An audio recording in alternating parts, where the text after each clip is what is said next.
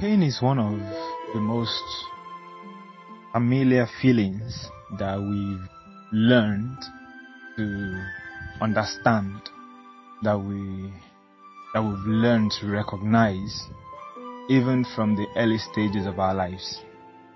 I remember as a child, uh, we would see that glowing flame of fire on a candlestick and uh, because of how beautiful it is and mesmerizing it seems there's that temptation to want to touch it.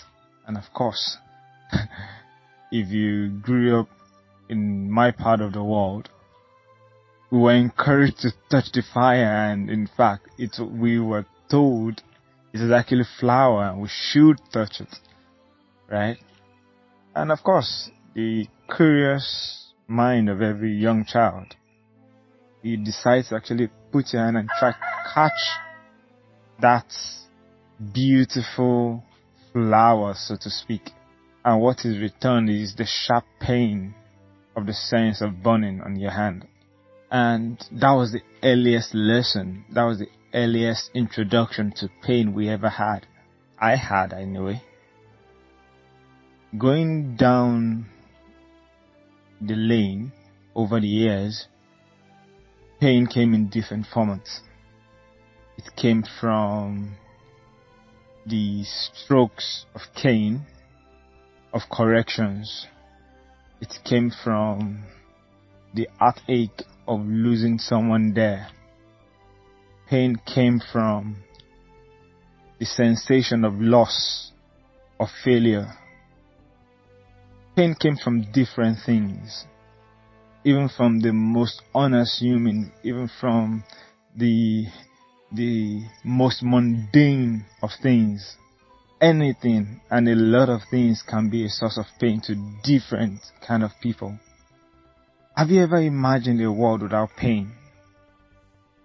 Have you ever considered what it would be like if there was no sensation of pain, if our brains cannot interpret pain, if we cannot interpret heartache, if we cannot interpret that feeling of grief, that emotion, it would be devastating. Imagine if you put your hand in fire and you can't sense any pain you would get burnt and you wouldn't even feel it.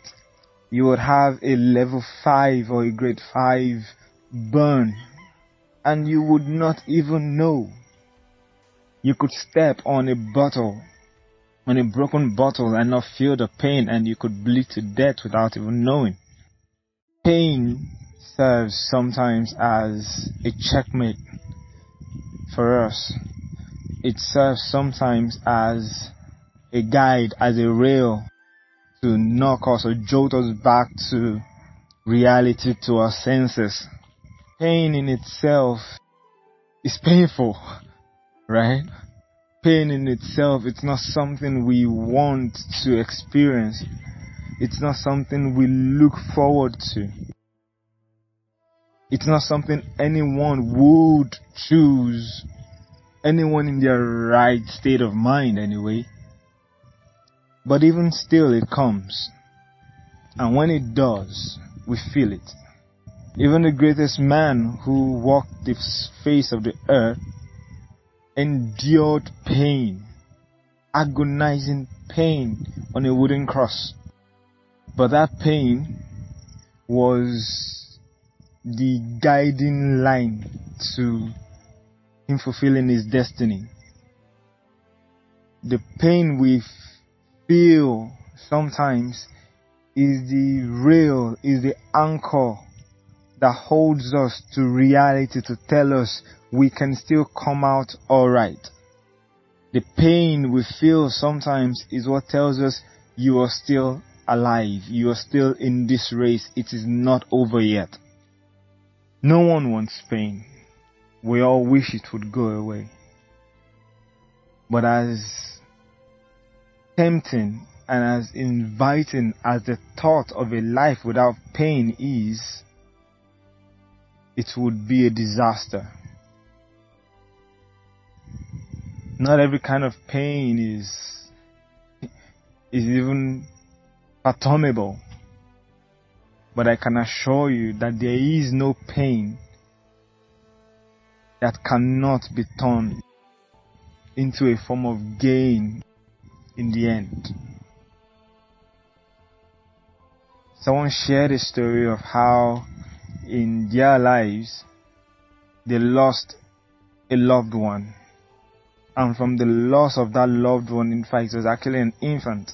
From the loss of that infant, while brooding on it, while trying to understand the loss, trying to comprehend the pain, trying to live through the pain, they found a purpose.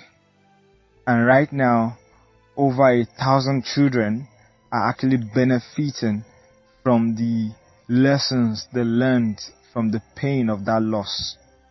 So, you may be going through one pain now. You may be experiencing a source of loss, a deep pain in your heart. I may not have the right words to say to you. I may not know exactly what to tell you. But I can tell you that if you would only look beyond the pain, if you would only try to evaluate and understand what is happening, why it is happening, what lesson, what change, what what can you pick from that pain? You would have a story to tell. You would not be drowned in your pain. For it will come and it will pass. My name is Lauli Bitoye and this has been Crit 516.